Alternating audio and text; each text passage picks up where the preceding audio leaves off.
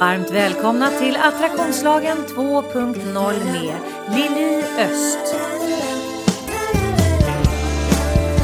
Personlig utveckling på ett helt nytt sätt.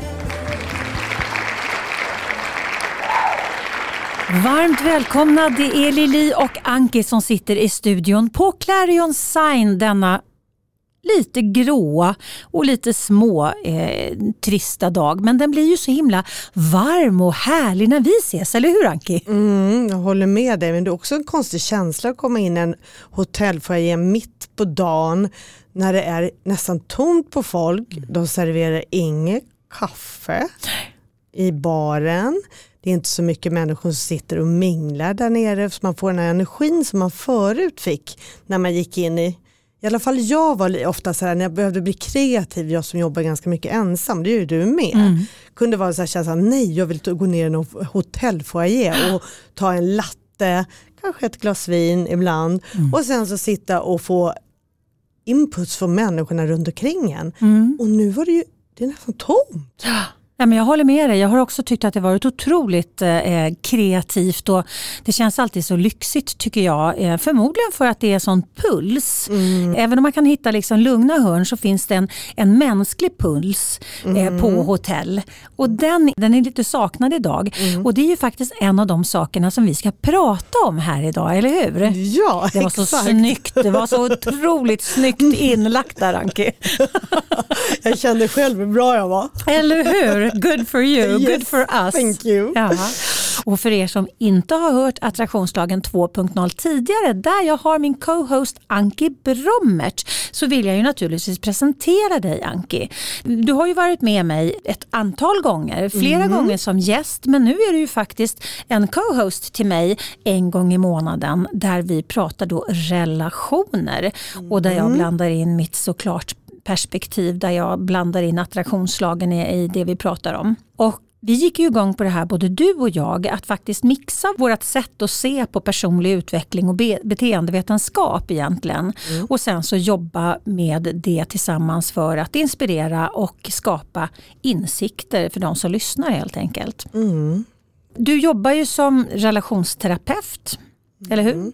Jag jobbar som samtalsterapeut mm. utifrån psykosyntesen. Eh, och jobbar även i par. Mm. Och det är allt från par där man lever ihop, det är också familjer där, där det finns barn och en förälder som kanske behöver gå. Så det är väldigt blandat det jag jobbar med. Mm. Och, och ser liksom relationer utifrån så olika sorts synvinklar, mm. eller vidvinklar, vad heter det? Synvinklar? Synvinklar, ja, ja man kan behöva vidvinklar. ja. Och det är där kanske jag kommer in. Ja men eller hur, precis. för du skapar ju en vidvinkel. Ja, och framförallt att jag kanske kan återkoppla till det jag hör och det jag ser och kunna gå in och fråga när jag märker att man inte förstår. Det är lite som ett språkrör. Mm. Att tolka också, att tolka tänker jag mellan, eh, för att när man har gått in i sitt eget sätt att tänka och förhålla sig. Mm. Och, många är ju faktiskt så att de utgår ifrån att vi alla delar deras karta. Mm. Man utgår ifrån att det som är självklart för mig borde vara självklart för dig och framförallt om vi lever tillsammans eller om det är, är förälder, barn och så vidare. Man, man tycker att man borde liksom vara på samma spår. Mm. Men, men det beror alldeles på vad vi har för referensramar och vad vi har för preferenser och vad vi har med oss liksom i bagaget. För att en sak är ju säker, att det finns lika många kartor som människor på jorden. Mm. Och ibland kan man verkligen behöva tolka mellan människor för att de utgår ifrån sitt eget sätt att titta på saker och ting. Mm. Och så tolkar de det den andra personen säger utifrån sitt eget sätt att tolka världen. Mm, mm. och det kan ju skita sig duktigt. Ja precis, och just det där, man, man hör på något sätt det man själv vill höra, mm, mm, eller hur? Mm, mm, och, och, just det här med, som du säger med torka med den egna ryggsäcken och hur man blivit behandlad tidigare. Och, och det sitter ju också väldigt djupt. Så man kanske går in i en, lite, eller man går oftast in i sin lilla egna bubbla där när man blir trängd, mm, mm, eller hur? Och, och kan inte se något annat sätt att hantera den situationen, antingen fly och fäkta eller så går man till reträtt. Det är egentligen de två sakerna man har, har gör, eller som man ofta gör. Mm, mm. Och, och eh, det är ju inte alltid roligt att vara den personen som man tycker lägger sig ner eller inte får säga det man vill säga. Men att då få hjälp utifrån, det kan ju också vara vänner som kan hjälpa Det är inte bara en terapeut utan eh, det här kunna se liksom att, men vänta ett tag, vad sa du nu egentligen? För nu tror inte jag ni hörde samma sak. Mm. Och det där är så otroligt viktigt. Jag, jag pratar ju mycket om att jobba med kvittenser. Mm. Just för den här sakens skull. Att vi, vi har liksom inte samma utgångspunkt. Även om vi vill landa väl så om vi inte har samma karta att navigera efter så är det väldigt enkelt att dra sina egna slutsatser. Men om, om du säger någonting till mig som jag känner är helt uppåt väggarna, som jag känner bara, men alltså nu är ju Anke helt jävla skjuten genom huvudet. Hur kan hon säga så här till mm. mig?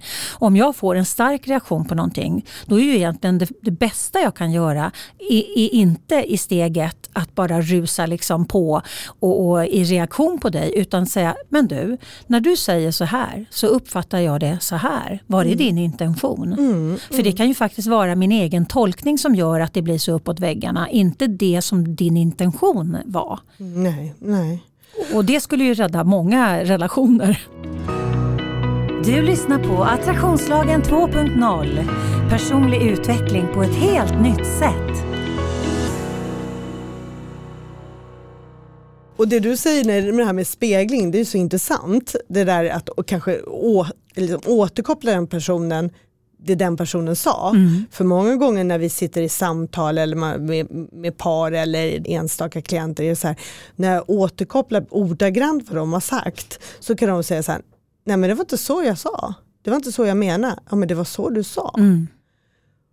Och den insikten att faktiskt att jag säger någonting när jag är upprörd och sådär och sen så menar jag inte det. Den blir ju jättesvår när inte de här två går ihop. Mm. Men däremot om man då har någon som, som vi pratar om så kallas det men hur tänkte du där? Hur menar du där? Eh, säg det där en gång till, jag fattar inte riktigt.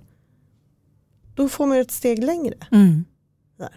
Och där tänker jag att vi skulle kunna skapa en enorm skillnad både i våra relationer på jobbet, i våra kärleksrelationer, i, relationerna till våra barn och våra vänner. Mm. Om vi någonstans utgick ifrån att inte folk vill oss illa.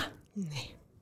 För att jag tänker att när man hamnar i reaktion på att någon har sagt något, gjort något och så vidare. Då utgår man ju från att den här personen faktiskt gör det för att vara taskig. Eller gör det för att liksom skada. Mm. Och, och nio gånger av tio så är ju inte det fallet. Varför är det så? Det där med positivt vi pratar om, när positivt är negativt. Mm. Man måste förstärka någonting positivt fem gånger så får det samma effekt som en gång negativt. Mm. Det är ju jättekonstigt. Ja men alltså det, vi, är ju, vi är ju skapade på det sättet och det hänger ju ihop med liksom vår komposition som människa. För att vi, vi var tvungna hela tiden att förvänta oss det värsta.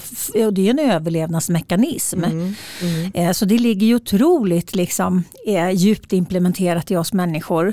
Och, och det tänker jag så här 2020 borde vi faktiskt ha lärt oss tillräckligt mycket om det mänskliga psyket för att kunna hjälpa oss själva att se det. Men vänta nu här, det här ligger i mitt system. Så därför behöver jag vara smartare än mitt system. Om jag vet om det här, om jag har koll på det här, då kan jag motverka de här sakerna som kommer per automatik i mig. Mm. Mm. Men det tarvar ju självinsikt. Och, att man... och våga. Mm. Och, och, där tänker jag också, där vi pratar om att vara positiv, mm. eh, är ju ett, det är någonting man måste träna på. Ja, gud ja. Jag var iväg på en yogaresa, då satt jag med på flighten hem med en tjej, så berättade hon för mig så här, ja det är så roligt, hon hade en ny relation. Så varje morgon när de vaknade så sa den här killen så här, ah, vet du jag sover så otroligt gott. Och då så, aha, och så funderade jag så här, ja det, ja det har jag faktiskt också gjort där. Och så, så för i hennes tidigare relation så hade hon levt ihop med en man i 20 år som varje morgon när han satte ner fötterna sa så här, oh, jag sover så otroligt dåligt. Mm. Och hon sa den effekten det är på henne att stanna till, få hans energi, positiva energi mm. på morgonen eh, och sen sätta ner fötterna själv och säga så här, ja men jag faktiskt sovit ganska bra också. Mm. Den effekten på henne är ju fantastisk men det kräver ju träning. Ja. Att bryta en vana, att bara se det negativa eller bara vara ute efter att någon är dum mot en eller hitta det negativa i den personens sätt att prata och Mm. utifrån den tolkningen som vi pratar om. Mm, mm. Och det som jag har, eh, när jag jobbade, det här är tio år sedan på ett företag, 2010. Vi fick samma mail och den här då styrelseordförande kunde vara lite, eh, han var lite taggig ibland. Och vi fick samma mail och så på morgonen så kom min kollega som var skitförbannad över det här mejlet. Jag hade fått det också och läste. Och sen så sa jag så här, men, men kan inte du läsa det mejlet? Läs det mejlet för jag tror jag har fått samma mejl. Och med hennes tovfall och hennes sätt att läsa det där och haka upp sig på vissa ord Mm. gjorde att det var jättenegativt. Mm. Jag såg det bara att, att åh gud vad jobbar ni? Han gick in och styrde igen på det vi skulle göra. Nu lägger han sig igen. Så släppte jag det där. Mm, mm. Men jag såg inte något negativt. Och det är ju väldigt Det är intressant. Samma mig. Ja. Och med hennes tonfall, för så, så här, får jag läsa också? Det här var 2010. Mm. Får jag läsa också? Och då läste jag på ett annorlunda sätt. och så. Men har vi verkligen fått samma mejl? Och det här är ju så spännande för det handlar ju hela tiden till 100% om hur förhåller jag mig till vilka glasögon sätter jag på mig när jag tolkar. För det handlar ju om tolkning hela tiden. Mm. Och, och om jag, alltså, man kan ju läsa vad som helst, till exempel Hej, du jag blir sen, vi ses imorgon istället. Eller hej, du jag är sen och jag har ont i huvudet, vi ses imorgon istället. Det är ju information. Eller kan man säga så här, hej, jag är sen, du vi ses imorgon, jag har så ont i huvudet, vi ses imorgon istället.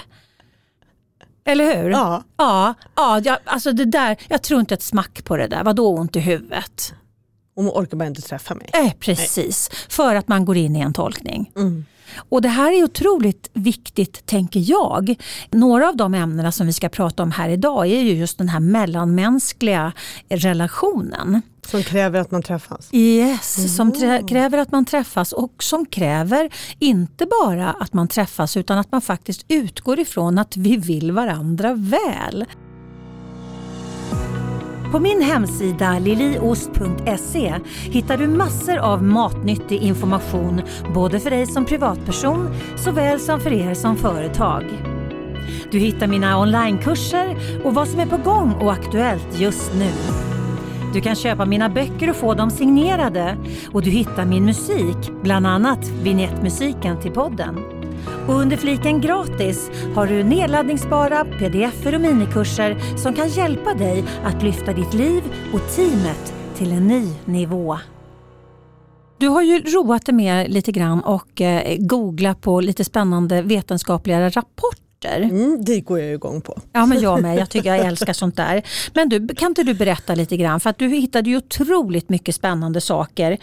Till exempel om användandet av sociala medier nu under, under covid. Mm, mm. Det har ju ökat upp och, otroliga, alltså otroligt. Ja, eh, det börjar väl egentligen med när vi diskuterade lite ämnen som, Mm. man, som man kanske går igång på eller som man känner är viktiga. Och kanske framförallt just nu, då var det en del som, när det blev det här utökande, att det gick tillbaka till de här restriktionerna, för det har ju ökat, eh, coviden har ju ökat upp i. Stockholmsområdet Mm. och hela Sverige. Mm, Eh, vilket gör att det skapar ju återigen en rädsla hos oss. mm, mm, Och det är ju rädslorna som återigen styr oss människor och vårt beteende. Och det innebär att man ska vara lite mer restriktiv, man ska isolera sig. Och många företag har ju- har, har ju haft under en period nu att man har arbetat hemma. mm, Det förutsätter att man har ett hem att där det finns tillräckligt mycket plats mm, och sitta två personer om man är två personer. Men det är ju också förutsättning om man är ensam. Och det var väl egentligen där som slog mig för jag pratade med en klient som jobbar som konsult och det enda egentligen hon är, hon är ensamstående, Mm. bor själv. Och eh, tidigare har det varit så att hon har kommit till kontoret och sen så har hon arbetat där x antal timmar och sen så jobbar hon med kommunikation så hon är konsult ute på hos olika kunder och så hon är ute hos sina kunder och träffar dem. Och sen så går hon och tränar lite då och då efter jobbet, vilket hon har slutat med nu eftersom det är covid. Och sen så går hon hem Men nu går hon ju inte ut längre. Nej. Hon kommer ju inte iväg, inte ens mig, för vi har Zoom-möte för hennes företag vill inte att hon ska ha kontakt med mig heller. face to face om man Mm, säger så. mm. Så hon har inga kontakter utåt längre. Hon är ensamhushåll, Ja, inga exakt. barn. Och då så gick jag in och tittade på det här. Eh, Alltså det är ju så att de antalet personer i Sverige som lever ensamma är 1,9 mille personer. 1,9 miljoner. Ja. personer i Sverige och det innebär 18 procent av Sveriges befolkning. Mm. Och då är det kvinnor som är mest, det är 51 procent och 49 då är män. Eh, Det är ju ganska många människor som troligtvis har eller upplever på samma sätt. Absolut, för vi är ju flockmänniskor. Ja, och Ja. det pratar du ju om också. Mm. Vi är flockmänniskor, vi vill tillhöra någonting. Mm. Eh, och, och om vi för en gång skulle bryta sig ur den här flocken så gör det ju ont i hela kroppen fast man kanske vet att det är bra för mig att bryta ut härifrån. Eh, och när jag gör det så kanske det känns bra men hela vägen dit tills jag bryter mig ut är ju bara fel, fel, fel, fel. Och det ligger, ju, det ligger ju nedärvt i oss eftersom vi vet i våra cellminnen att kommer vi utanför flocken då är vi döda. Ja, vi är ju he helt ensamma på samma savannen, Ja. då är vi ju döda. Mm. Men om vi är några stycken så är det ju, klarar vi oss ofta, eller så tar de våra polare. Mm. Ja, men Eller hur? precis. Ja, men precis. Här är vi ju väldigt mycket blottade. Ja. Och, och det som viktigt också är ju att vi behöver ju det här välmåendet och kunna få det här ansiktet och kunna se på en människa in real life. Mm. Ja, och känna av. Det är så mycket, alltså vi Ja. jobbar ju otroligt mycket med hjärtchakrat. Vilket gör att, att den största mängden information som går mellan två människor Ja. är ju alltså inte kognitivt eller via munnen utan det är via hjärtat. Hjärtat till hjärtat kommunicerar. Mm. Och det försvinner ju när vi sitter och tittar på en skärm. Mm, mm. Och Där hade ju du också en, en, en studie som visade eh, på den saken. Det var ju också intressant det här med de som filmar vid eh, olyckor. Ja, eh, det man ser ju att, att det har ju ökat väldigt, väldigt mycket. Eh, att vi filmar olyckor. Mm, alltså mm. det kan vara dödsolyckor där det hindrar personalen som ska in och rädda liv. Bara för att vi står i vägen och filmar. Mm. Och det är ju bara för att vad som händer är om vi filmar då skärmar vi av oss. Vi sätter på oss ett filter. Precis. Ja. Vi sätter den emotionella delen som är viktigt då, som drar igång hela vårt eh, med empati och allt det. Det blir ju som, det, det, den får inte kontakt. Vi avidentifierar Ja, oss av- helt enkelt. Ja. Och, och när vi avidentifierar oss, eller vi, vi kommer inte ens i kontakt med de här känslorna. Nej, nej. Vilket gör att vi tränar ju inte på det här. Den empatiska biten. Nej, Nej. empatiska delen. Nej. Och vi skärmar oss och vi vet inte, de här vet inte ens att de går igång på de här hemskheterna egentligen. Och det där är lite intressant för att om man då tittar på att vi faktiskt behöver mänsklig interaktion för att faktiskt gå igång, det empatiska systemet ska gå igång. Och så sitter vi då och har alla våra möten och alla våra samtal via en skärm. Snacka om att sätta upp ett filter. Ja det är ju det och, och det här när man då tar, när, när man vet att någon person frågar hur jag mår, sen om du kommer till mig och så säger du så här, tittar du på mig, god morgon Anki, hur mår du idag? Då blir det så lite varm och jag ser de här ögonen som strålar och så här, det känns verkligen bra i mig. Även fast du kanske säger det till varje person så är det fortfarande så att jag tycker nej den här Lili hon måste älska mig. Mm. Ja. Och det gör ju att mina välmåendeshormoner går igång. Mm. Och välmåendeshormonerna är ju det som får oss att må bra, Mm. eh, vilja göra saker, väcker lusten i oss. Mm. Och om vi inte får det gratis i ett möte så här, vad ska vi då få det? Nej, men precis. Och, och det där behöver man ju vara medveten om att vi har det här behovet att faktiskt hela tiden ha det här aktivt tänker jag.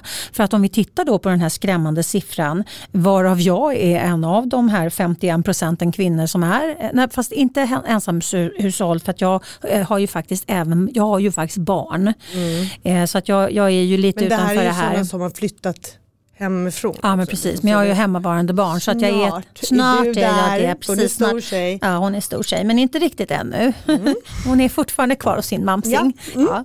Men om man då tittar på det här med eh, att om vi är helt ensamma, om vi sitter hemma ensamma och jobbar eller vi kanske är långtidssjukskrivna eller sj- sjukpensionärer eller pensionärer eller vad det nu kan vara för någonting som är utanför, eh, alltså utanför den, den mänskliga kontakten. Och inte har koll på att vi själva behöver ta ansvar för det här oxytocinpåslaget som vi behöver. Som man till exempel kan få när man smörjer in sig med en härlig lotion. Den behöver inte ens vara härlig, det handlar om beröringen, att vi själva berör oss själva och, och liksom de här, eh, när, vi, när vi själva tar på huden, handen tar på huden på sig själv så blir det ju alltså ett oxytocinpåslag. Och det har de ju sett, det finns ju mycket studier som helst som visar att både små barn och, och gamla dör om de inte får den mänskliga beröringen. Mm, Och om man då lever själv och inte tänker på det här och inte gör det här, inte ger det här till sig själv. Då kan man ju alltså utarma sig själv och det som händer då det är ju att vi, vårt immunförsvar dras ju ner och vi blir ännu mer eh, lätt eh, tillgängliga för sjukdomar och, och även depressioner och den här enorma ensamhetskänslan som verkligen kan eh, ta över ens liv. Och när man sätter på sig de glasögonen då tolkar man ju hela livet där utifrån. Mm, mm, mm. Så, så det här är liksom, jag tänker att det här är ett wake-up call överhuvudtaget. Att vi ska bli medvetna om hur, hur, liksom hur, hur fungerar människan? Hur fungerar jag som människa och vad har jag för grundläggande behov för att inte liksom leda mig själv längs fel väg? För att i oförstånd kan vi ju faktiskt göra det för att vi bara inte har koll.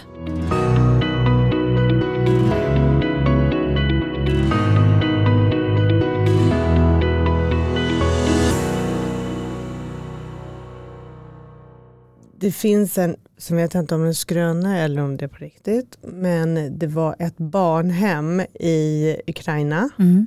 som på för 60-talet hade ganska hög dödlighet på barn. Förutom en säng.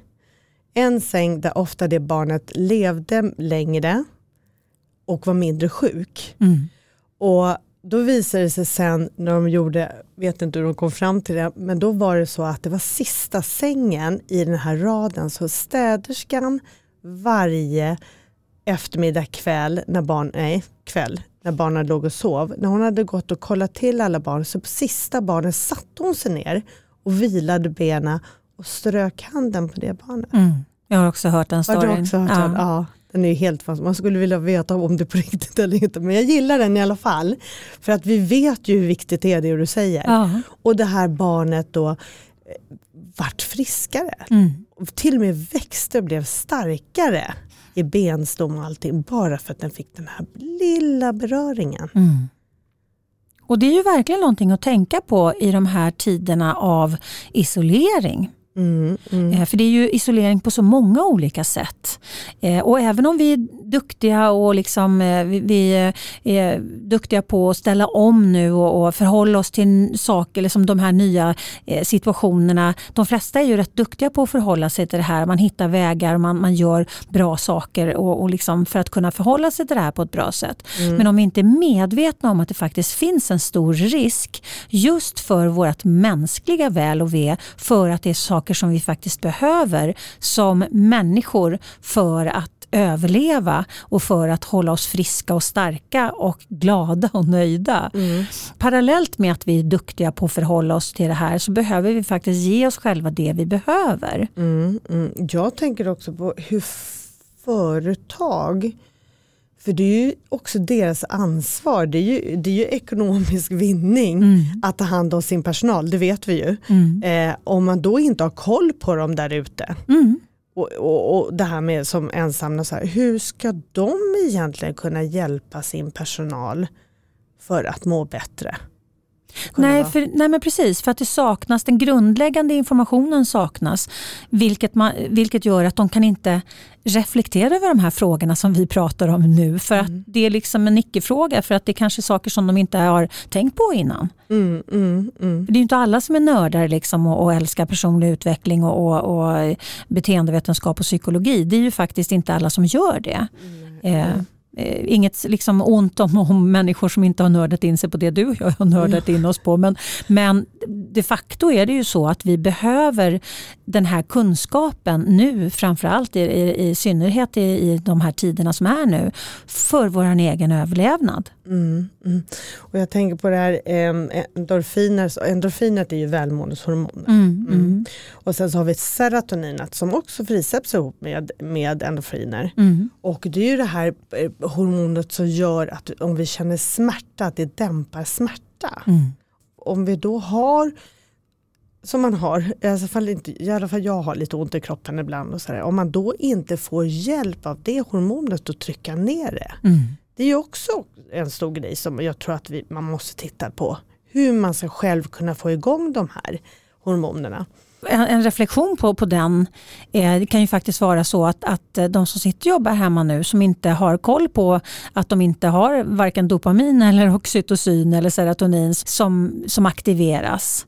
Mm. Att de kanske har problem med ryggen, de kanske har massa sådana här problem med axlarna och alltså man sitter fel vid datorn och man sitter kanske fel hemma. Man har, inte, man, man har ingen eh, ergonomisk arbetsplats hemma kanske utan man sitter vid matbordet eller matsalsbordet eller ännu värre liksom i soffan med, med datorn i knät. Och sen så får man bara mer och mer ont och så får man inte hjälp av de här eh, välmående hormonerna eh, så blir det ju liksom spiralen kan ju gå väldigt fort ner fast man inte förstår varför. För att du ska känna dig inspirerad att fortsätta följa podden ser hösten lite annorlunda ut. Varannan vecka blir det till exempel poddar både onsdag och fredag. I fredagsavsnitten bjuder jag in gäster och vi pratar attraktionslagen på jobbet. Jag kommer att ha en stående gäst, Anki Brommert, som arbetar som parterapeut och ledarskapsutvecklare. Och våra samtal spänner definitivt över högt och lågt med fokus på relationer. Jag kommer blanda in poddavsnitt om vetenskap och forskning inom mitt breda område. Och jag får besök av andra spännande gäster som kan ge dig livsinspiration. Och självklart så kommer jag bemöta dina frågor. Så häng med mig i höstens avsnitt. Och det vi pratade om, jag berättade ju för om när jag gick igång på det här med trädkramarna. Ja. ja. Jag Berätta det är om detta. Helt underbart. Eh, det, det, är ju från början egentligen från, från Japan det här kommer och det är skogsbadare kallas det där. Mm. Och jag har ju sett det här för det har kommit så här retriter till Sverige och att man kan gå runt och krama, särskilt tallskog. Så, vår, våra skogar är ju fantastiska för det här. Mm. Och då, då har det visat sig att varför är det så bra att gå runt och liksom krama ett träd? Det är ju det här att det frisläpps någonting som heter fytosider. Som är egentligen ett ämne som de här växterna eller själva träden då har utsöndrat bara för att skydda sig mot skalbaggar tänkte jag säga, mot växt, eller som så skadeinsekter. skadeinsekter heter det, tack så mycket det som är mest fantastiskt med det här vi pratar om här och nu mm. är ju att den här, det här ämnet det stärker vårt immunförsvar. Man ser alltså det i forskning som vi pratar om att det stärker vårt immunförsvar och gör att våra kroppar ökar aktiviteter av röda blodkroppar. Vita blodkroppar vet du, förhöjda vita blodkroppar så mår vi ju dåligt. Mm. Det är ofta det som händer ibland cancer, att det blir för mycket vita och för lite röda då blodkroppar. Mm, mm. Eh, och det här stärker de eh, röda blodkropparna. Det är fantastiskt och man ja. behövde inte vara ute speciellt länge i skogen heller, eller hur? Nej, så jag tänker så här, de säger så här, de har sett forskning på bara 40 minuter i, i sån skogsmiljö ta ner stresshormonerna och blodtrycket. 40 minuter av en skogspromenad Eller då kanske en stilla jogging eller sådär och kanske krama ett träd på vägen. Det låter ja. jättekonstigt, jag nästan skrattar för att jag tycker det är pinsamt men det är helt fantastiskt, eller hur? Ja men det, alltså jag kan säga att jag har flera gånger när jag har varit ute och gått så har jag faktiskt eh, ställt mig vid träd och alltså lutat mig mot träd. Eh, både liksom framlänges och lutat nacken mot det. För att jag har haft en, en, en känsla av att jag vill tanka. Mm, mm. Eh, rent instinktivt utan att ha liksom läst den här studien. Eh, men men det, är ju, det är ju vedertaget att det är bra att vara ute i skogen. Men det är väldigt intressant att se att det, det, det stod ju också i den här artikeln att det dämpar depressioner, mm. frustration, hela den här negativa känslopåslaget mm. dämpar det ju. Mm, absolut, och det, det, är en studie som New Yorks miljödepartement som har visat att just det här att vistas i naturen kan, kan dämpa ju just stress och oro, depression, ilska. Mm. Och jag kan ju själv känna, jag har ju då två hundar och häst. Mm. Så jag är ganska mycket ofta ute. Och höns. Och höns. men, men just det här att när man kommer ut då, då i, i naturen så kan jag tycka att när man står i skogen och man står helt tyst och det är ju någonting som jag är lite upprörd över. När jag är ute och går så går ju nästan alla med de här förbaskarna plug-in grejerna i öronen. Mm. Man missar att höra tystnaden. Ja. Man missar att höra tystnaden vilket gör att du går in i dig själv. Mm. För det som händer ju om vi har plugg, om vi har musik hela tiden, ljudbok, det är att vi inte har kontakt med våra känslor. Mm. För vi måste vara i kontakt med våra känslor för att kunna känna oss jordade och kunna höra hur träden, som en del säger, viskar till en. Mm susade säven. Ja, precis. Jag kommer ihåg, jag var i, eh, eh jag kommer ihåg, det lät ju som det var länge sedan, det här var förra året. jag var med eh, en tjej som heter Veronica Fransén. Hon har ett koncept som heter Fab 50. Vi var i, utanför Malaga uppe i bergen. Mm. Och det fanns ju liksom, alltså det var ju, fanns en väg som gick upp och där var det inte speciellt många bilar som körde vilket gjorde att det var ju det här, du vet det här bruset som ligger konstant och bara stör. Mm. Som man egentligen inte hör men som man hör hela tiden. Mm. När det försvinner då blir det ju så tyst så att, att då är det liksom det är en sån enorm eh, stress reducering mm. för hela systemet när du bara hör naturens egna ljud. Det susade lite i säven och det var någon höna som kacklade och det var någon tupp som gal och man bara sådana naturljud. Mm. Men mellan de här naturljuden så var det tyst. Mm. Och det, alltså, det var helt fantastiskt för jag gick ner i sånt enormt varv mm. just för att man blev av med det här enorma ljudet som ligger och, och, och, stressar. Och jag för min del, jag bor ju mellan två motorvägar. Och jag, jag är ju kvinna i medelåldern så jag sover gärna med fönstret öppet eftersom det är lite så på och av principen i så kallt nej, varmt nej, kallt nej, varmt nej. Så att jag älskar att sova med fönstret öppet. Men jag måste sova med öronproppar för jag blir så vansinnigt störd av det här trafikljudet. Mm. Och om man då tittar på om man, liksom, om man har det hela tiden och det måste ju också störa ut tänker jag eftersom ja. det är ett onaturligt ljud. Och sen så stoppar man in öronproppar och lyssnar på någonting aktivt med hjärnan. Vi är ju inte i våra originalelement Nej. som mm. människa någon gång. Mm, mm. Vad jag skulle önska är att alla människor, särskilt våra lyssnare, om de kunde ta 10 minuter varje dag. 10 minuter och bara ägna sig egen tid. Mm. Och då kallar det meditation, kallar det reflektion, fokusövningar, vad som helst. Bara sätta sig ner och om man har möjlighet, in, behöver inte ha någon sån här musik, bakgrundsmusik, yoga, buddha-musiken och sånt. Men helst helt tyst. Mm. Och så bara komma i kontakt med sig själv. Mm. Det är skitläskigt. Det är verkligen jätteläskigt. Men det är helt underbart att ta den första känslan man får mm. och känna på den. För det vi ser att vi trycker bort mer och mer känslor. Vi tycker det är så jobbigt att känna så vi trycker bort dem Och ju mer vi trycker bort dem, ju snabbare kommer de upp. Ja, ja och be, biter oss i ändan. Och det biter oss i handen. Mm. Det är som de här trycka ner badbollar. Ja, men precis. jättebra. Du vet, Mm. För det går bra att trycka ner en, två och sen så bara helt plötsligt bara så kommer upp så projektiler hela Mm. tiden. Eller de här ankorna på Gröna Lund, de Mm, finns inte mm. kvar, eller grodorna. På grodorna som man bankade på. Ja, precis. Till slut var det så stressfaktor så du Mm. vet. Och det är, ju, det är ju det som händer, det är att systemet, till slut så orkar vi inte mer vilket gör att det blir en ren kollaps. Mm. Behöver du hjälp att sortera i ditt liv? Läs mer på liliost.se.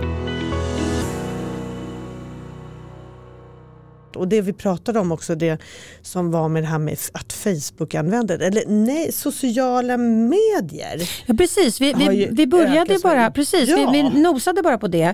Men det har ju ökat något vansinnigt. Ja, Eh, men, ja, du, du berättade för mig att det var en eh, Global Web Index, Mm. hade du läst någon eh, artikel från, där det eh, visade sig att du spenderar runt 45-50% mer tid nu på sociala medier. ja.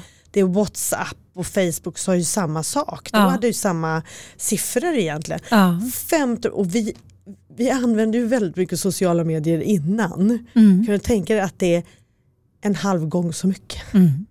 Och det kan vi bara ge tipset du där ute. Titta på din, eh, på din smartphone om du har någon. För där kan man ju faktiskt titta både på, på telefonen och på paddan så kan man ju faktiskt se skärmtid. Har du ökat upp din skärmtid? Och vad innebär det egentligen? För att om man tittar då på, om man går tillbaka till det vi pratade om förut, det här med att man faktiskt sätter ett filter mellan sig och vä- omvärlden när man tittar på saker genom en ruta. Det, alltså, dels så handlar det ju om att du går in i din egen tolkning. Den behöver inte ens vara sann. Utan det är din tolkning av. Alltså jag har jättemånga, det har jag pratat om förut i min podd, men jag har jättemånga av mina klienter där vi tillsammans faktiskt har kommit överens om att personen i fråga inte ska facebooka innan de går och lägger sig. För att eh, Alltså det är väldigt få som lägger ut så här, åh nu har jag en medio medioker dag. Eller åh nu har jag inte speciellt kul. Utan det är så här, åh och det är så fantastiskt och hej och kul och grejt och, och nu är vi hos de här och nu gör vi det. Det är liksom alltid bara såna här happy-go-lucky grejer som man lägger ut.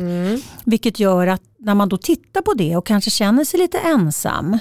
Man kanske lever i ett av de här ensamhushållen. Man sitter hemifrån och jobbar och man har ingen interaktion med andra människor. Så ser man andra människor som har interaktion med andra människor.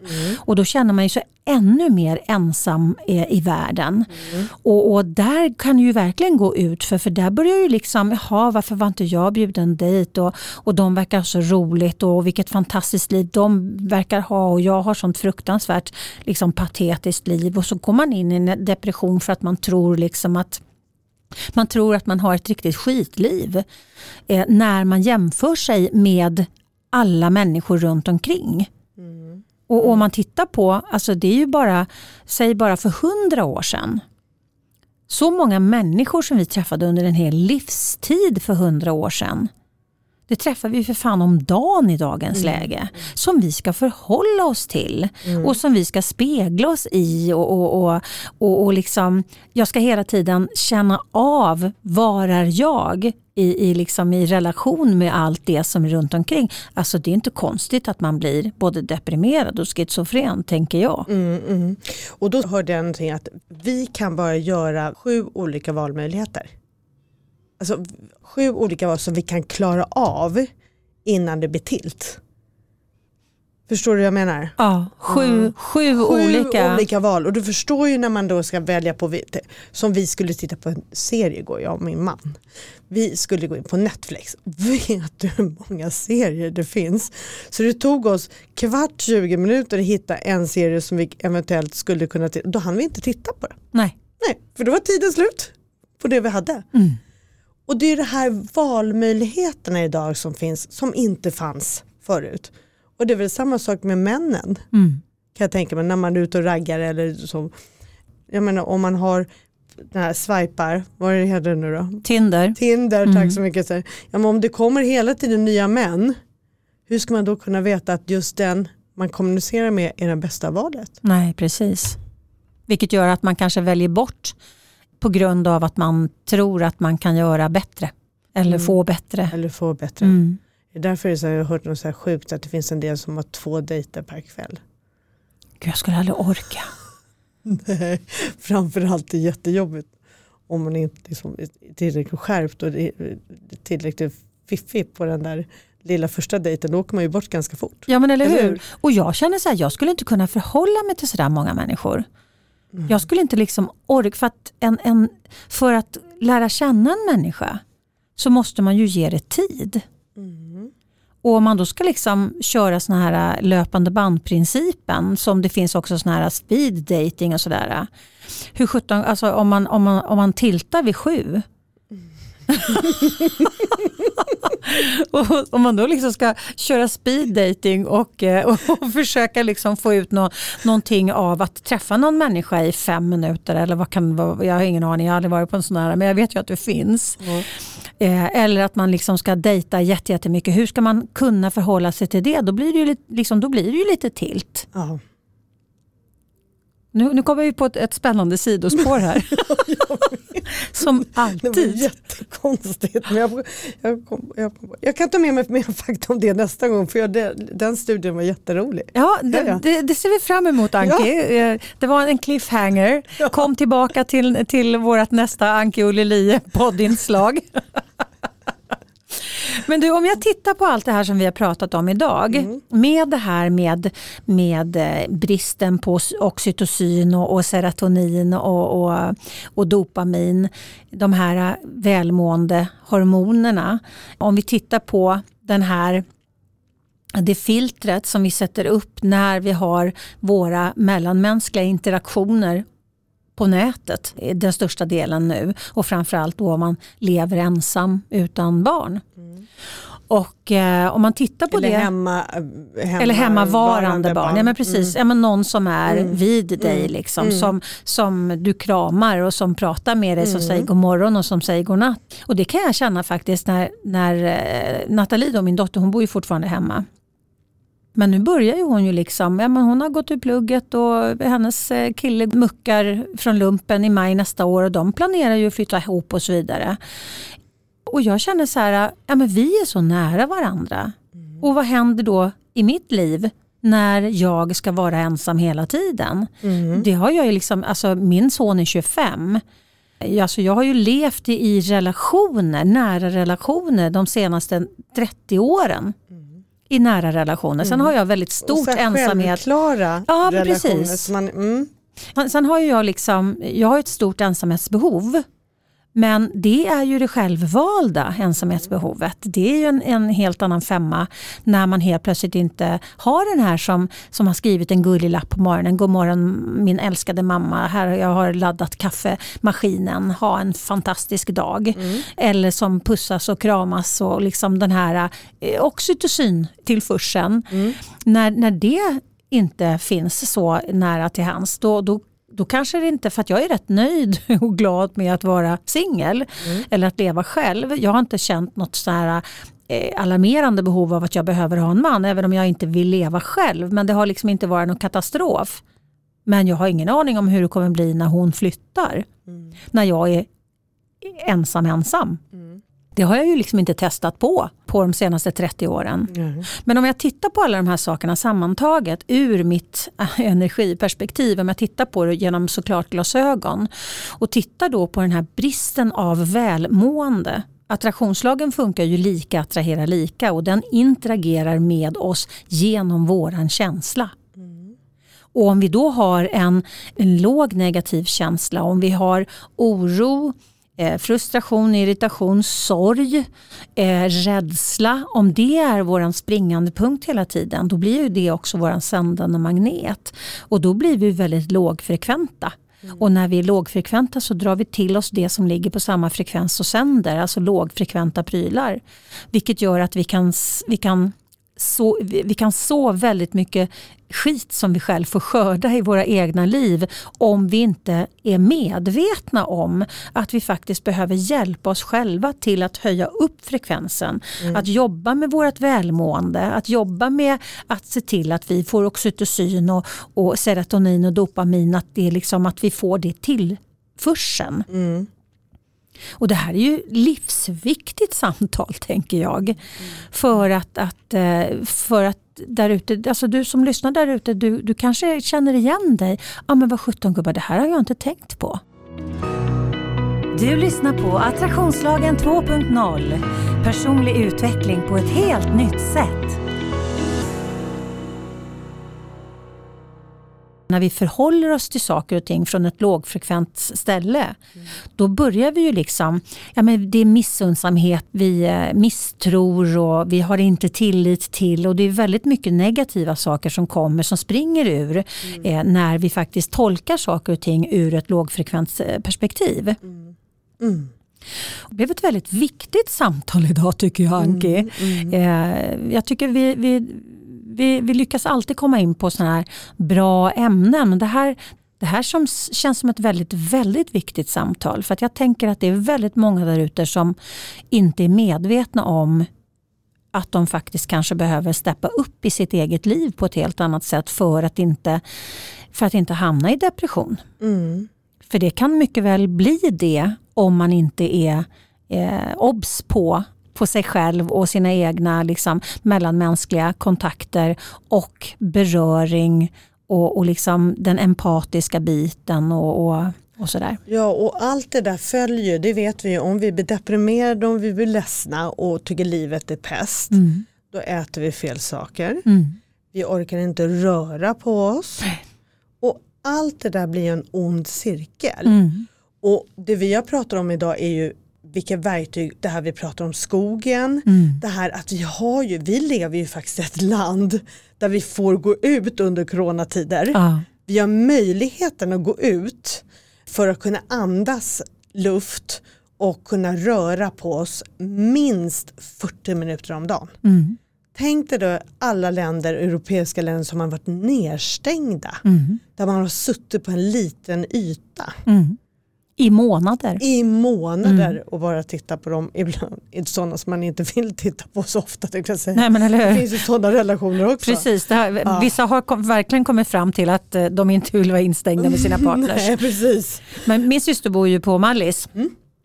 Och eh, hon, som tur är så har ju, jobbar ju hon i en brödbutik. Mm. Så hon har ju jobbat med livsmedel så hon har ju fått gått ut hela tiden. För att hon är ju, hon har inga barn, hon har ingen partner. Nej. Och skulle hon ha suttit inlåst i månad ut och månad in, alltså det hade ju blivit fruktansvärt. Oh.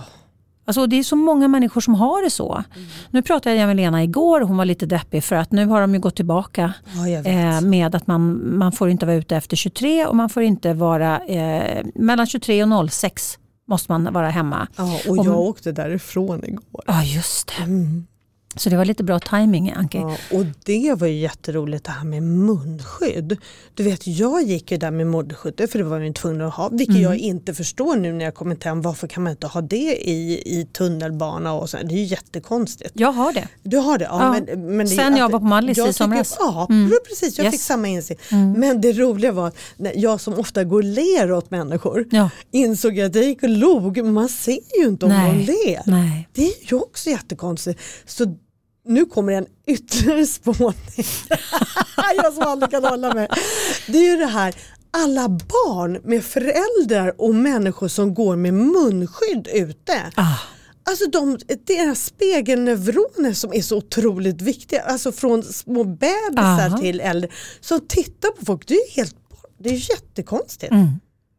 Och det, alltså, för där har man ju gjort studier som visar att, att eh, just de här spegelneuronerna, att de, det blir ju det blir ju eh, jättekonstigt när man går och tar liksom botox och sen så händer det ingenting i ansiktet. Och eh, små bebisar de tittar ju liksom på grimaseringen av ett vuxet ansikte för att lära sig att forma munnen och för att lära sig ja. liksom jobba med sin eh, plastik i ansiktet. Då, då. Ja. Och så helt plötsligt så händer ingenting ja. för att det är liksom så botox i hela så att det liksom är helt dött. Eller munskydd eller Facebook. Alla ah. föräldrar som går och tittar när barnen försöker titta upp ah. på dem hela tiden. Precis. Så går de och tittar in i telefonen, då blir jag skitarg.